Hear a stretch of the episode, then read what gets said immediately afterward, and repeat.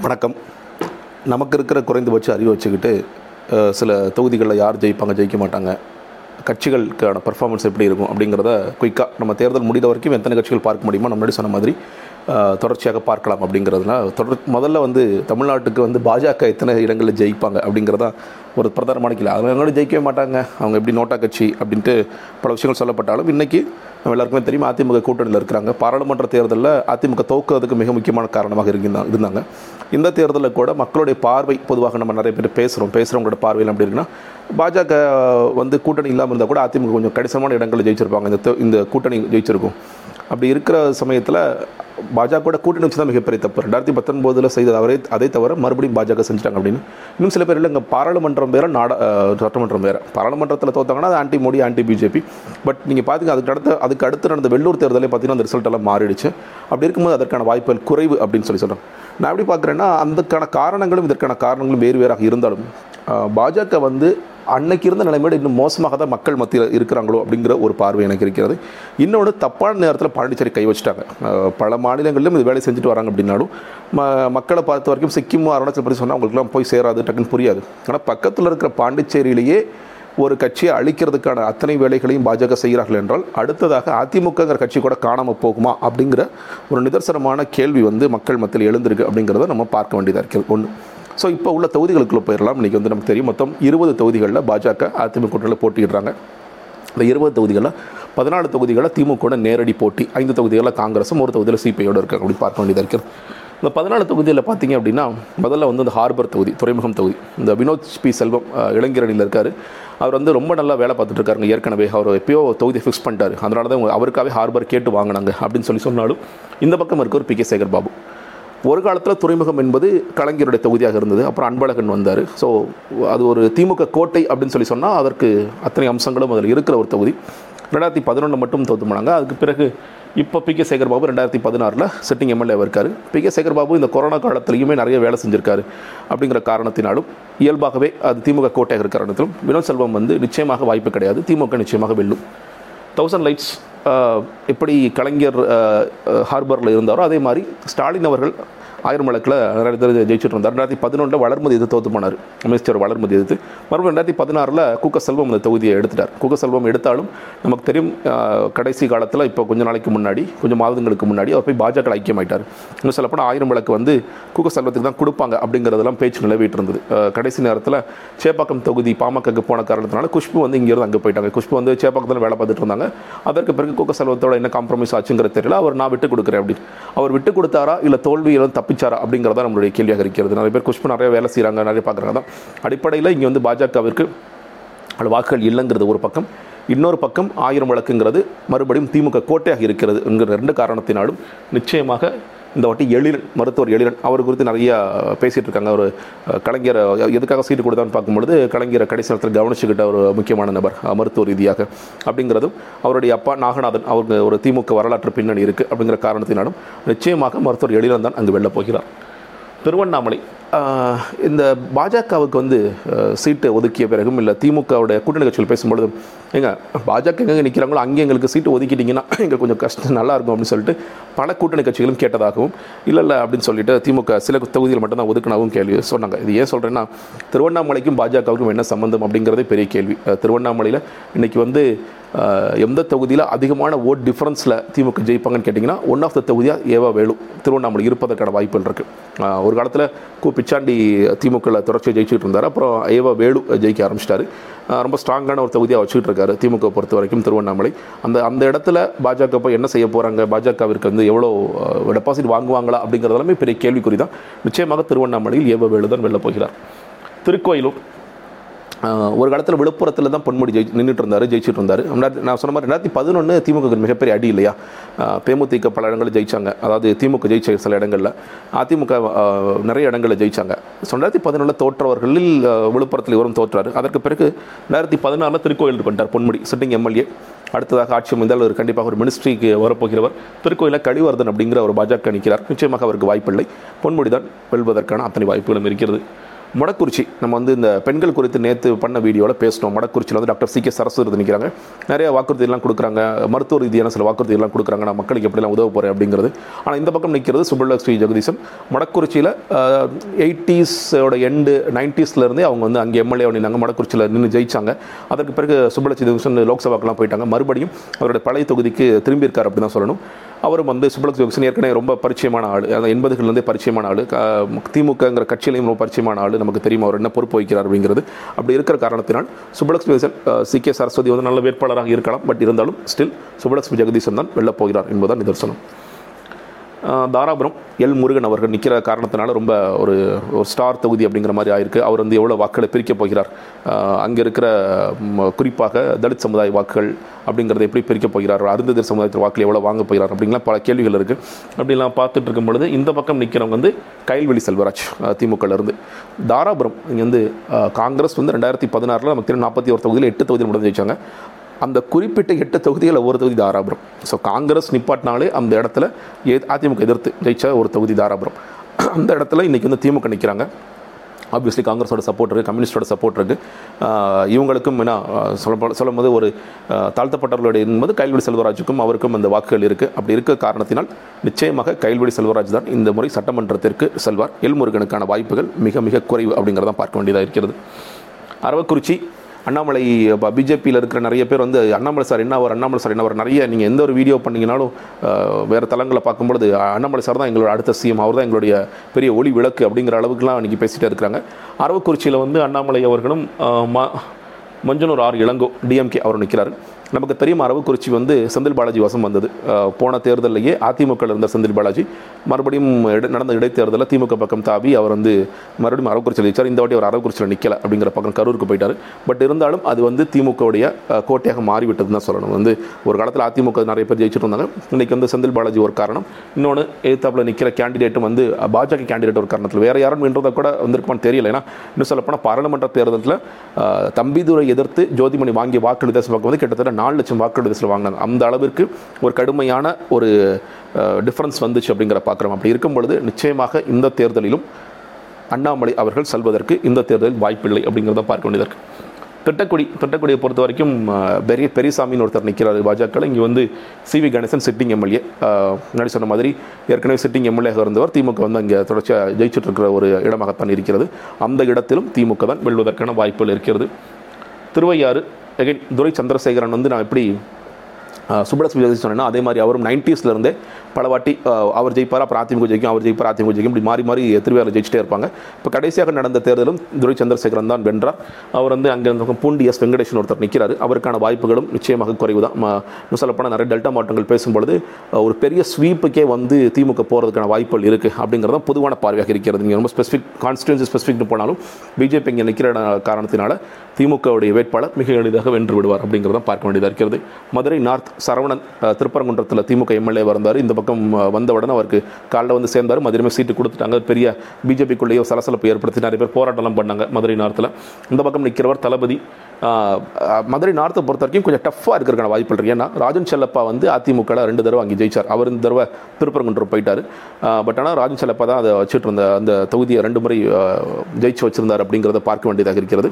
அப்போ அதிமுகவிற்கு ஒரு எட்ஜ் இருக்கிற ஒரு தொகுதி அப்படி இருந்தால் கூட மதுரை நார்த்தில் இந்த வாட்டி சரவணனும் ஏற்கனவே சிட்டிங் எம்எல்ஏ திருப்பரங்குன்றம். ஸோ இந்த ஃபேக்டர்ஸ் எல்லாம் பெருசாக ஒர்க் uh, அவுட் ஆகிடுமான்னு கேட்டிங்கன்னா எகைன் என்ன புல் பண்ணது கீழே அவங்களுக்கு அந்த பிஜேபி அப்படிங்கிற ஒரு கலரே வந்து அவங்கள மறுபடியும் மறுபடியும் புல் பண்ணுற ஒரு க ஒரு இதுதான் இருக்கிற காரணத்தினால் சரவணன் இந்த வாட்டி திருப்பரங்குன்றம் எம்எல்ஏ வந்து சரவணன் இந்த வாட்டி வீட்டில் தான் இருக்கணும் அப்படிங்கிற அவசியம் தான் இருக்கிறது.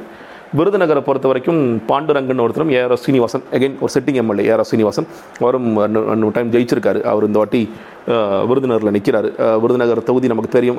அங்கே சுற்றி இருக்கிற தென் மாவட்டங்கள் பகுதிகளை கூட பேசும்பொழுது ராஜேந்திர பாலாஜி அவர் கூட தோத்து போவார். தென் மாவட்டங்களில் ரெண்டு ஃபேக்டர் ரொம்ப பெருசாக ஒர்க் அவுட் ஆகுது. இந்த பத்திரப்பள்ளி சதவீதத்தை எதிர்த்து மக்கள் ரொம்ப கோபமாக இருக்கிறாங்க அப்படிங்கிறத நம்ம பார்க்க முடிகிறது. அமமுக ஒரு பெரிய வாக்கை வந்து பிரிக்கிறாங்க. அப்படிங்கிற சில காரணங்கள் இருந்தாலும் அடிப்படையில் பிஜேபி அப்படிங்கிற ஒரு காரணமே திமுக வெல்வதற்கு போதுமானதாக இருக்கிறது பார்க்க வேண்டியதாக இருக்கிறது. ராமநாதபுரம். ராமநாதபுரத்தை யூஸ்வலாக திமுக என்ன பண்ணுவாங்கன்னா கூட்டணி கட்சியில் தள்ளிடுவாங்க. மனிதநேய மக்கள் கட்சி ஜெயிப்பாங்க. இல்லை காங்கிரஸ் ஜெயிப்பாங்க. அவங்களுக்குலாம் சீட்டு தள்ளிட்டு இருப்பாங்க. இந்த வாட்டி தான் ரொம்ப நாட்கள் கழித்து அவங்களோட மாவட்ட செயலாளரான காதர் பாசா முத்துராமலிங்கத்தை அவங்க கிளம்பி இறக்கியிருக்கிறாங்க. அவர் வந்து ஒரு பேட்டி பார்த்தேன் ராமநாதபுரத்தில் அவர் என்ன சொல்கிறாரு எய்தாப்பில் கேண்டிடேட்லாம் பெரிய விஷயமே இல்லைங்க. நாங்கள் பல இடங்களில் ஸ்டாலின் தான் முதலமைச்சர். நான் நீங்கள் தான் சிட்டிங்க நீங்கள் தான் எம்எல்ஏ ஆக போகிறீங்க அப்படின்னு சொல்லி மக்கள் ரொம்ப ஆதர ஆர்வமாக கொடுக்குறாங்கன்ட்டு. ராமானு நமக்கு தெரியும். மத ரீதியாக ஸ்பிளிட் ஆன ஒரு ஓட்ஸ் இதுலேயே வந்து நாடாளுமன்ற தேர்தலே கூட நயனா நாங்கள் ரொம்ப டஃப் கொடுக்க போகிறாரு அவர் தான் வெளில போகிறாருல சில விஷயங்கள் சொல்லிட்டு வந்தாலும் திமுக எப்படி அடிச்சுட்டு வந்தாங்க அப்படிங்கிறது தெரியும். ஸோ அதே மாதிரி இந்த முறையும் திமுக தான் நாங்கள் காதர் பாஷா முத்துராமலிங்கம் தான் எம்எல்ஏவாக மாறுவதற்கான வாய்ப்புகள் அதிகமாக இருக்கிறது. திருநெல்வேலி நான் என்ன நாங்கள் இந்த முன்னாடி சொன்ன மாதிரி பாராளுமன்ற தேர்தலில் அவர் ஒரு தோல்வியை தழுவினார். மறுபடியும் பிஜேபி கேண்டிடேட் அனௌன்ஸ் பண்ணாத போது கூட அவர் போய் வேட்புமனு தாக்கல் பண்ணார். நாம் தான் கேண்டிடேட் அப்படிங்கிற அளவுக்கு ரொம்ப கான்ஃபிடென்ட்டாக அனௌன்ஸ் பண்ணிட்டு வந்தார். ஆனாலும் அவர் அதிமுக வந்து திமுக பாஜக போனாலும் திரும்ப நாகேந்திரன்? போன பிறகு அவரோட வெற்றி வாய்ப்புகள்ங்கிறது ஜாஸ்தியாக இருக்கா? குறைவாக இருக்கான்னு கேட்டிங்கன்னா நிச்சயமாக குறைவாக இருக்குது அப்படிங்கிறது தான் பார்க்க வேண்டியதாக இருக்கிறது.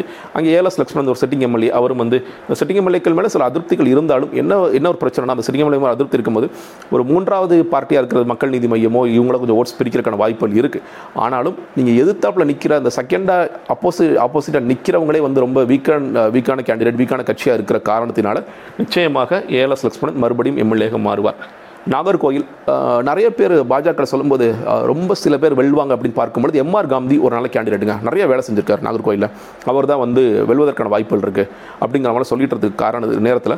ஒருவேளை அங்கே காங்கிரஸ் எதிர்த்து நிப்பாட்டிருந்தா கூட ரொம்ப டஃப்பான ஃபைட்டாக இருந்திருக்குன்னு பார்க்கும்பொழுது டிஎம்கேட சுரேஷ் ராஜன் இறங்கிய அடுத்த நிமிஷமே அந்த தொகுதி வந்து அவர் கைவிட்டு போயிருச்சு தான் சொல்லணும். ஏன்னா திமுக காங்கிரஸ் கம்யூனிஸ்ட் இந்த மூணு காம்பினேஷன் சேரும்போது நமக்கு தெரியும் சுரேஷ் ராஜன் வந்து ஒரு எங்கஸ்ட் கேபினெட் மினிஸ்டராக ஆனார். அந்த அளவுக்கு அவர் ஜெயிக்கும் பொழுது அவருக்கான பதவி கிடைச்சது அப்படிங்கிற பார்த்தோம். ஸோ சுரேஷ் ராஜன் வந்து நிச்சயமாக வெல்வார். அஹ், நாகர்கோயிலில் வந்து எம்ஆர் காந்தி பல பேர் சொல்கிற மாதிரி நிறைய கள வேலைகள்லாம் பார்த்துருந்தாலும் சுரேஷ் ராஜனுக்கு தான் வாய்ப்புகள் இருக்குது ஏன்னா அந்த காம்பினேஷன் பிஜேபி அகேன்ஸ்ட் இந்த மூணு காம்பினேஷன் ஏன்னா கிட்டத்தட்ட நமக்கு தெரியும். அந்த கன்னியாகுமரி மாவட்டங்கள்லாம் ஒரு கேரளா மாதிரி ஒரு என்ன சொல்லப்போனால் நேஷனலுக்கான விஷயங்கள் நிறையா இருக்குது அதனால தான் காங்கிரஸ் கம்யூனிஸ்ட் சேர்ந்தாலே போதும். இதில் திமுகவும் சேர்ந்துருக்காங்க. அங்கே அதிமுக பல நேரங்களில் டெபாசிட்டே இழந்திருக்காங்கன்னு நமக்கு தெரியும். கன்னியாகுமரியில் அதிமுக பெருசாக வேலையே இல்லை. பாஜக தன்னுடைய ஓ சொந்த காலில் தான் நிற்க வேண்டிய அவசியம் இருக்கிறது. பாஜக தனித்து நின்று ஜெயிக்கிறதுங்கிறது வாய்ப்பு குறைவு. அதனால் இந்த பதினாலு தொகுதிகளில் தொகுதிகளிலுமே திமுக அடிச்சுட்டு வந்துருவாங்க. சில இடங்களில் வந்து பெரிய மார்ஜின் நான் சொன்ன மாதிரி ஏவா வேலு பெரிய மார்ஜினில் வின் பண்ணுறதுக்கான வாய்ப்புகள்லாம் இருக்குது சில இடங்களில் பாஜக யாராவது டெபாசிட் போனாலும் ரொம்ப ஆச்சரியப்படாதீங்க அப்படிங்கிறது தான் என்னுடைய பார்வையாக இருக்கிறது. அடுத்ததாக ஒரு அஞ்சு நேஷனல் காங்கிரஸோட. ஸோ காங்கிரஸோட இன்னும் ஒரு வேலை ஜெயிச்சிருவாங்களோ அப்படின்ட்டு பார்க்கும்போது மற்ற மாநிலங்களில் வேணால் இது சாத்தியமாக இருக்கலாம். இந்த மாநிலத்தை பொறுத்த வரைக்கும் ஒவ்வொன்று பார்த்து தான் சொல்லணும். ஒன்று ஊட்டி ஊட்டியில் வந்து போஜராஜன் ஒருத்தர் நிற்கிறாரு கணேஷ் சிட்டிங் நான் சொன்னேன் இல்லையா? காங்கிரஸில் வந்து ஜெயித்த ஒரு எட்டு தொகுதிகளை சிட்டிங் எம்எல்ஏக்கு வாங்கின தொகுதி வந்து அந்த கணேஷ் கணேஷ் வந்து ஊட்டியில் ஏற்கனவே ஜெயிச்சிருக்காரு. அவர் வந்து மறுபடியும் இங்கே நிற்கிறாரு ஊட்டியில் பல விஷயங்கள்லாம் வேலை செஞ்சாலும் மறுபடியும் கணேஷ் வந்து இந்த வாட்டியும் எம்எல்ஏ இருக்கான வாய்ப்புகள் தான் அதிகமாக இருக்கிறது. கோயம்புத்தூர் சவுத் இதுதான் ரொம்ப பேசப்பட வேண்டிய தொகுதின்னு நினைக்கிறேன். ஏன்னா இதற்கான ஸ்டாட்டிஸ்டிக்ஸ் வந்து பார்க்கும் பொழுது வானதி நிறைய பேரோட எதிர்பார்ப்பு கூட இந்த வாட்டி வானதி எப்படியாவது உள்ளே போயிடுவாங்க. அண்ணாமலை உள்ளே போகிறங்கிறது ஒரு ஆர்வக்கோளரில் சொன்னாலும் வானதி அவர்கள் வந்து ஸ்டாட்டிஸ்டிக்ஸ் வைஸாகவும் சரி நிறைய வேலை பார்த்துட்டு இருக்காங்க. நம்ம நிறைய பார்க்குறோம் பிரச்சாரங்கள்லாம் பண்ணிகிட்டு இருக்காங்க. அவரோட ஆப்போசிட்டாக பார்க்கும்பொழுது இப்போ கமலா இல்லை மயூராவும் தெரியல மயூராக்கெல்லாம் பெருசாக வேலை இல்லை. கமலை அடிச்சு வந்துருவாங்க அப்படின்ட்டு கமலுக்கும் அவருக்கும் சின்ன சின்ன சலசலப்பெல்லாம் நடந்துட்டு இருக்கிறதெல்லாம் பார்க்குறோம். ஸோ வானசில ரெண்டு ஸ்டாட்டிஸ்டிக்ஸ் பார்க்கணும். நீங்கள் வந்து ஒன்று ரெண்டாயிரத்தி பதினாறில் அதிமுக வந்து தடிச்சிருந்தாங்க நமக்கு தெரியும். பாஜகவும் தனிச்சிருந்தாங்க. அந்த காலத்தில் இப்போ எம்எல்ஏ இருக்கிற அம்மன் அர்ஜுன் வாங்கின வாக்கள் ஐம்பத்தொம்பதாயிரத்தி எழுநூற்றி எண்பத்தெட்டு. இப்போ அதோட பாஜகவோட முப்பத்தி மூணாயிரம் வாக்கள் சேருதுங்கிற பார்க்குறோம். திமுக காங்கிரஸில் இப்போ நிற்கிற மயூரா தான் பண்ணினார். தோத்து போனார். இரண்டாவது இடத்துக்கு வந்து நாற்பத்தி ரெண்டாயிரம் வாக்கள் ஸோ இது ரெண்டும் சேர்ந்தாலே நமக்கு யோசிக்கலாம். ஒரு அறுபதாயிரம் ப்ளஸ் ஒரு முப்பத்தாயிரம் கிட்டத்தட்ட ஒரு தொண்ணூத்தஞ்சாயிரம் வாக்கள் அப்போ வந்து வானதிக்கு வந்து பெரிய சான்ஸ் இருக்கே அப்படின்னு சொல்லி பார்க்கலாம். இதில் வந்து கம்யூனிஸ்ட் தனினாங்க மக்கள் நல கூட தனினாங்க ஆனால் ஒரு ஏழாயிரம் வாக்கள் தான் வாங்கினார். ரொம்ப பெருசாலாம் வாங்கல. அப்படிங்கிறது நம்ம பார்க்க வேண்டியதாக இருக்கிறது ஆனால் ரெண்டாயிரத்தி பத்தொம்போது நாடாளுமன்ற தேர்தலில் கோயம்புத்தூரில் இருக்கிற ஒரு அசம்பிளி செக்மெண்ட்டான கோயம்புத்தூர் சவுத் என்னாச்சுன்னு பார்க்கும் பொழுது அங்கே வந்து அப்போது பாஜகவுக்கும் சிபிஎம் ஏன்னா பாஜக வந்து ரெண்டாயிரத்தி பத்தொம்பதில் நமக்கு தெரியும் அதிமுக கூட்டத்தில் இருந்தாங்க. சிபிஐ வந்து திமுக கூட்டத்தில் இருந்தாங்க அப்படிங்கிறது தெரியும். மக்கள் நீதி மையம் அவங்களும் வந்து ஒரு கணிசமான வாக்குகள் எடுத்தாங்க. ஒன்று பாஜக வந்து நாற்பத்தாயிரம் வாக்குகள் எடுத்தாங்க. சிபிஐ அறுபத்தி நாலு வாக்கள் ஸோ நீங்கள் ரெண்டாயிரத்தி பதினாறுலேருந்து ரெண்டாயிரத்தி பதினாறில் இது ரெண்டும் சேர்த்திங்கன்னா கிட்டத்தட்ட ஒரு தொண்ணூற்றி மூணாயிரமாக இருந்தது. குறைந்து நாற்பத்தி ஆறாயிரமாக மாறிவிட்டது அப்படிங்கிறத ஒரு பாயிண்ட் பார்க்கணும். அதே நேரத்தில் இந்த இடத்துல நாற்பத்தி ரெண்டு ப்ளஸ் ஏழு நாற்பத்தொம்போதாக இருந்தது அறுபத்தி நாலாயிரம் மாறி இருக்குன்னு பார்க்கணும். இதிலிருந்து பல வாக்கள் மக்கள் நீதி மையத்திற்கும் போயிருக்கு. இருபத்தி மூணாயிரம் வாக்கள். சொல்லப்போனால் அதிகமான வாக்கள் இங்கே வாங்க காரணத்தினால்தான் கமல் வந்து அந்த தொகுதி சூஸ் பண்ணார் அப்படிங்கிறது. ஸோ இன்றைக்கி இந்த மூணில் என்ன சொல்லப்போனால் பாஜக வானதி சீனிவாசன் மயூரா அப்புறம் கமல்ஹாசன் இந்த மூணு பேருக்குமான ஃபைட் வந்து ரொம்ப டஃப்பாக இருக்கிறதுக்கான வாய்ப்புகளாக இருக்குன்னு நான் நினைக்கிறேன். ஒருவேளை நான் முன்னாடி சொன்ன மாதிரி பாஜக இன்னுமே மோசமாக தான் இருக்கிறாங்க அப்படிங்கிறது உறுதியானுச்சுன்னா வானதிக்கான சான்சஸ் ரொம்ப ஸ்லிம் சான்சஸாக சொல்லணும். அந்த நேரத்தில் வானதி பிரிக்க போகிற வாக்குகள் தான் சொல்லணும். ஏன்னா வானதி ஜெயிக்க மாட்டாங்கன்னு வானதி பிரிக்க போகிற வாக்குகள் மயூராக்கு சாதகமாக இருக்க போகிறதா? அல்லது கமல்ஹாசனுக்கு சாதகமாக இருக்க போகிறதா? அப்படிங்கிறது தெரியல ஏன்னா சில பேர் கேட்கும்போது மயூரா வந்து ரெண்டாயிரத்தி பதினாலில் தோத்தார் ரெண்டாயிரத்தி பதினாலில் தோத்தார் கவுன்சில் எலெக்ஷன் கூட தோத்தார். இன்னும் இன்னும் சொல்லப்போனால் அவருக்கு நான் சீட்டை கொடுக்க மாட்டாங்கன்னு சொல்லி நினச்சிட்டு இருந்தோம் நாங்கள்லாம் அவருக்கு சீட்டு கொடுத்துட்டாங்கிறதே பெரிய ஆச்சரியமாக இருக்குது அவர் எப்படிங்க ஜெயிப்பார் அப்படின்ட்டு காங்கிரஸ்லேயே கேட்கிற நபர்கள் இருக்கிறாங்க. சரி கலவையில் செய்கிறது இல்லைன்னு சொல்கிற நபர்கள் இருக்கிறாங்க. அதே நேரத்தில் இந்த பக்கம் பார்க்கும் பொழுது கமல் வந்து ஒரு ஸ்டார் கேண்டிடேட்டாக இருக்கார். ஆளுந்தூர் அணிப்பார் சொல்ல கமல் வந்து ஸ்டார் கேண்டிடேட் இருக்கார். தொடர்ச்சியாக தன்னோட அந்த தொகுதியில் தான் நிறையா வாக்குறுதிகள் கொடுக்குறாரு வேலை செஞ்சுட்டே இருக்காரு. அது பக்கத்தில் இருக்க தொண்டாமுத்தூர் இங்கே வந்து மகேந்திரன் நின்னார் இல்லையா அந்த மகேந்திர தொண்டாமுத்தூர் போயிருக்காரு. அவரும் வந்து நிறைய அவருக்கான வேலைகள் பக்கத்து பக்கத்து தொகுதிகளில் தொடர்ச்சியாக மக்களுக்கான பல வேலைகள் செஞ்சுட்ருக்காங்க அப்படின்னு போகும்போது ரொம்ப டஃப் ஃபைட்டு கொடுக்குறதுக்கான வாய்ப்புகள் இருக்குது ஒரு ஸ்டார் கேண்டிடேட்டுங்கிற அடிப்படையில் எப்படி டிடி தினகரன் இங்கே ஆர்கே ஜெயிச்சாரோ அதே மாதிரி ஆனால் அந்த மெத்தட்ஸில் இது வந்து வேறு மெத்தட்ஸ் யூஸ் பண்ணி இன்றைக்கி வந்து கமல்ஹாசன் அவர்கள் உள்ளே போவதற்கான வாய்ப்புகள் இருக்குது அப்படின்னு சொல்லி சொல்கிறாங்க என்னால் ஜட்ஜ் பண்ண முடியல. உண்மையிலேயே வந்து வானதி வந்து ஜெயிப்பாங்க அப்படிங்கிறது எனக்கு தோணலை. வானதி வந்து தோற்பதற்கான வாய்ப்புகள் தான் இருக்குது ஆனால் மயூரா உள்ளே போவாரா இல்லை கமல் உள்ளே போவாரா அப்படிங்கிறது தெரியல. இது யார் அதிகமான வேலை செய்கிறாங்கிற பொறுத்து இது மாறுமா? இல்லை இது வந்து திமுக காங்கிரஸ் கூட்டணிக்கு தான் மக்கள் இடத்துல வாக்களிக்கிறாங்க. ஒரு பெரிய ஸ்வீப் நோக்கி போயிட்டுருக்கு அப்படிங்கும் அப்படிங்கும்போது அந்த அலையில் கமலும் காண போகிறான்னு தெரியல. ரொம்ப ஒரு டஃப்பான இடமாக இன்றைக்கி வந்து கோயம்புத்தூர் சவுத் இருக்குது நான் பிஜேபி சார்ந்து இல்லை மற்ற இரண்டு பேரை சார்ந்து இது இருக்குது அப்படிங்கிறத பார்க்க வேண்டியதாக இருக்குது. காரைக்குடி வந்துடுவோம் காரைக்குடியில் ஹெச்ராஜா நிற்கிறாரு எத்தனை தடவை தோத்தாலும் மறுபடியும் மறுபடியும் அந்த களத்துக்கு வந்துட்டே இருக்கிறாரு. மாங்குடி எதிர்த்தாப்பில் நிற்கிறாரு கே ஆர் ராமசாமி இந்த செட்டிங் எம்எல்ஏ இருந்தார். காங்கிரஸோட சட்டமன்ற தலைவராக இருந்தார். அவரே வந்து என்ன சொன்னேன் அந்த எட்டு தொகுதிகளில் காரைக்குடியும் ஒன்று அதனால் ஏற்கனவே பார்த்து கார்த்தி சிதம்பரம் எவ்வளோ மார்ஜினல் ஜெயிச்சார் அப்படிங்கிறது தெரியும். அதனால் ஹெச்ராஜாக்கு வந்து இந்த முறையும் வாய்ப்பில்லை. அவர் மறுபடியும் ட்விட்டரில் ட்வீட் எழுதிட்டு இருக்க வேண்டியதான் குளச்சல் பொறுத்த வரைக்கும் ரமேஷ் ஒருத்தர் நிற்கிறார் இந்த பக்கம் பிரின்ஸ்னு ஒருத்தர் நிற்கிறார் ஜே ஜே பிரின்ஸ் அவர் சிட்டிங் எம்எல்ஏ அதான் சொல்கிறேன் இந்த இந்த கன்னியாகுமரி மாவட்டங்களை பொறுத்த வரைக்கும் எப்போ வந்து இந்த கூட்டணி திமுக காங்கிரஸ் கம்யூனிஸ்ட் மூணு பேர் சேர்ந்துட்டாங்களோ அதுக்கப்புறம் நம்ம பேர் பேச பெருசாக பேச வேண்டிய அவசியம்லாம் இல்லை. கன்ஃபார்மாக அவங்க தான் ஜெயிப்பாங்க அப்படிங்கிற காரணத்தினால ஜே ஜே பிரின்ஸ் தான் ஜெயிக்க போகிறாரு விளவங்கோட பொறுத்த வரைக்கும் ஜெயசீலன் ஒருத்தர் நிற்கிறார் இந்த பக்கம் செட்டிங் எம்எல்ஏவான விஜயதரணி நிற்கிறாங்க அவங்களே சொல்லியிருக்காங்க நான் பத்து வருஷம் நான் தான் ஒரே பெண் எம்எல்ஏ இருந்தாங்க. அவங்க மறுபடியும் ஒரு பெண் எம்எல்ஏவாக காங்கிரஸ் சார்பாக சட்டமன்றத்தில் நுழைவார் அப்படிங்கிறதுல எந்த விதமான மாற்று கருத்தும் எனக்கு இல்லை. கம்யூனிஸ்டோட எதிர்த்து ஒரே ஒரு இடம் தளி தளி அப்படின்னாலே நீங்கள் வந்து டக்குன்னு ஞாபகம் ராமச்சந்திரன் அப்படிங்கிறது தான் பேர் தான் ஞாபகம் வரும். ஏன்னா அவர் மேலே நிறைய புகார்கள் குற்றச்சாட்டுகள்லாம் ஒரு பக்கம் இருந்தாலும் எப்படி தொகுதியை வெல்லணும்? நம்ம சொல்லப்போனால் அங்கே செந்தில் பாலாஜி இருக்கார் இல்லையா? அந்த மாதிரி அவருக்கு வந்து கம்யூனிஸ்ட்டில் இருந்தாலும் அவருக்கு எப்படி ஜெயிக்கணுங்கிறது தெரியும் அப்படிங்கிறது தான் பல நேரங்களில் சொல்லப்படுகிறது. இன்னும் சொல்லப்போனால் நல்ல உதாரணம் ரெண்டாயிரத்தி பதினாறில் மக்கள் நல கூட்டணியில் இருக்கும் பொழுதே அவர் வந்து திமுக தான் இங்கே ஜெயிச்சாங்க. ஆனால் வாக்கு வித்தியாசம் வந்து ரொம்ப கம்மி. அவர் மட்டுமே தனிச்சு கிட்டத்தட்ட அறுபத்தி நாலாயிரம் வாக்கள் வாங்கினார். அதுதான் அவருடைய கெப்பாசிட்டி மக்கள் நல கூட்டணியில் இருந்தால் கூட என்னால் அதிகமான வாக்குகள் வாங்க முடியும்னு நிரூபிக்கிற ஒரு ஆள். இன்னைக்கு வந்து அகைன் திமுக காங்கிரஸ் கூட்டணியில் வந்திருக்காரு. ஸோ ஆப்வியஸ்லி தளி ராமச்சந்திரன் மறுபடியும் சட்டமன்றத்திற்குள் நுழைய போகிறார். ஸோ மொத்தம் அந்த இருபது இடங்களில் இருபது இடங்களிலுமே பாஜக தோற்பதற்கான வாய்ப்புகள் தான். பத்தொம்பது கன்ஃபார்மாக தோப்பாங்க. கோயம்புத்தூர் சவுத் கொஞ்சம் டஃப்பாக இருக்கும். பட் அகைன் அது பாஜகவிற்கு வந்து சாதகமான தொகுதியாக இருக்கிறதுக்கான வாய்ப்புகள் இல்லை. இந்த முறை பாஜக இந்த சட்டமன்றத்திற்குள் நுழைவதற்கான நேரடி வாய்ப்புகள் எதுவுமே இல்லை அப்படிங்கிறதா நம்மளுடைய ஜட்மெண்ட்டாக இருக்குது பார்க்கலாம். நீங்கள் தான் அந்த ஜட்மெண்ட் கொடுக்க போகிறீங்க அதையும் இதையும் ஒன்றா சேர்த்து நான் சொல்கிற அனாலிசிஸ் சரியாக இருக்கா இல்லையாங்கிறத நம்ம மே இரண்டாம் தேதி மறுபடியும் பேசுவோம். நன்றி வணக்கம்.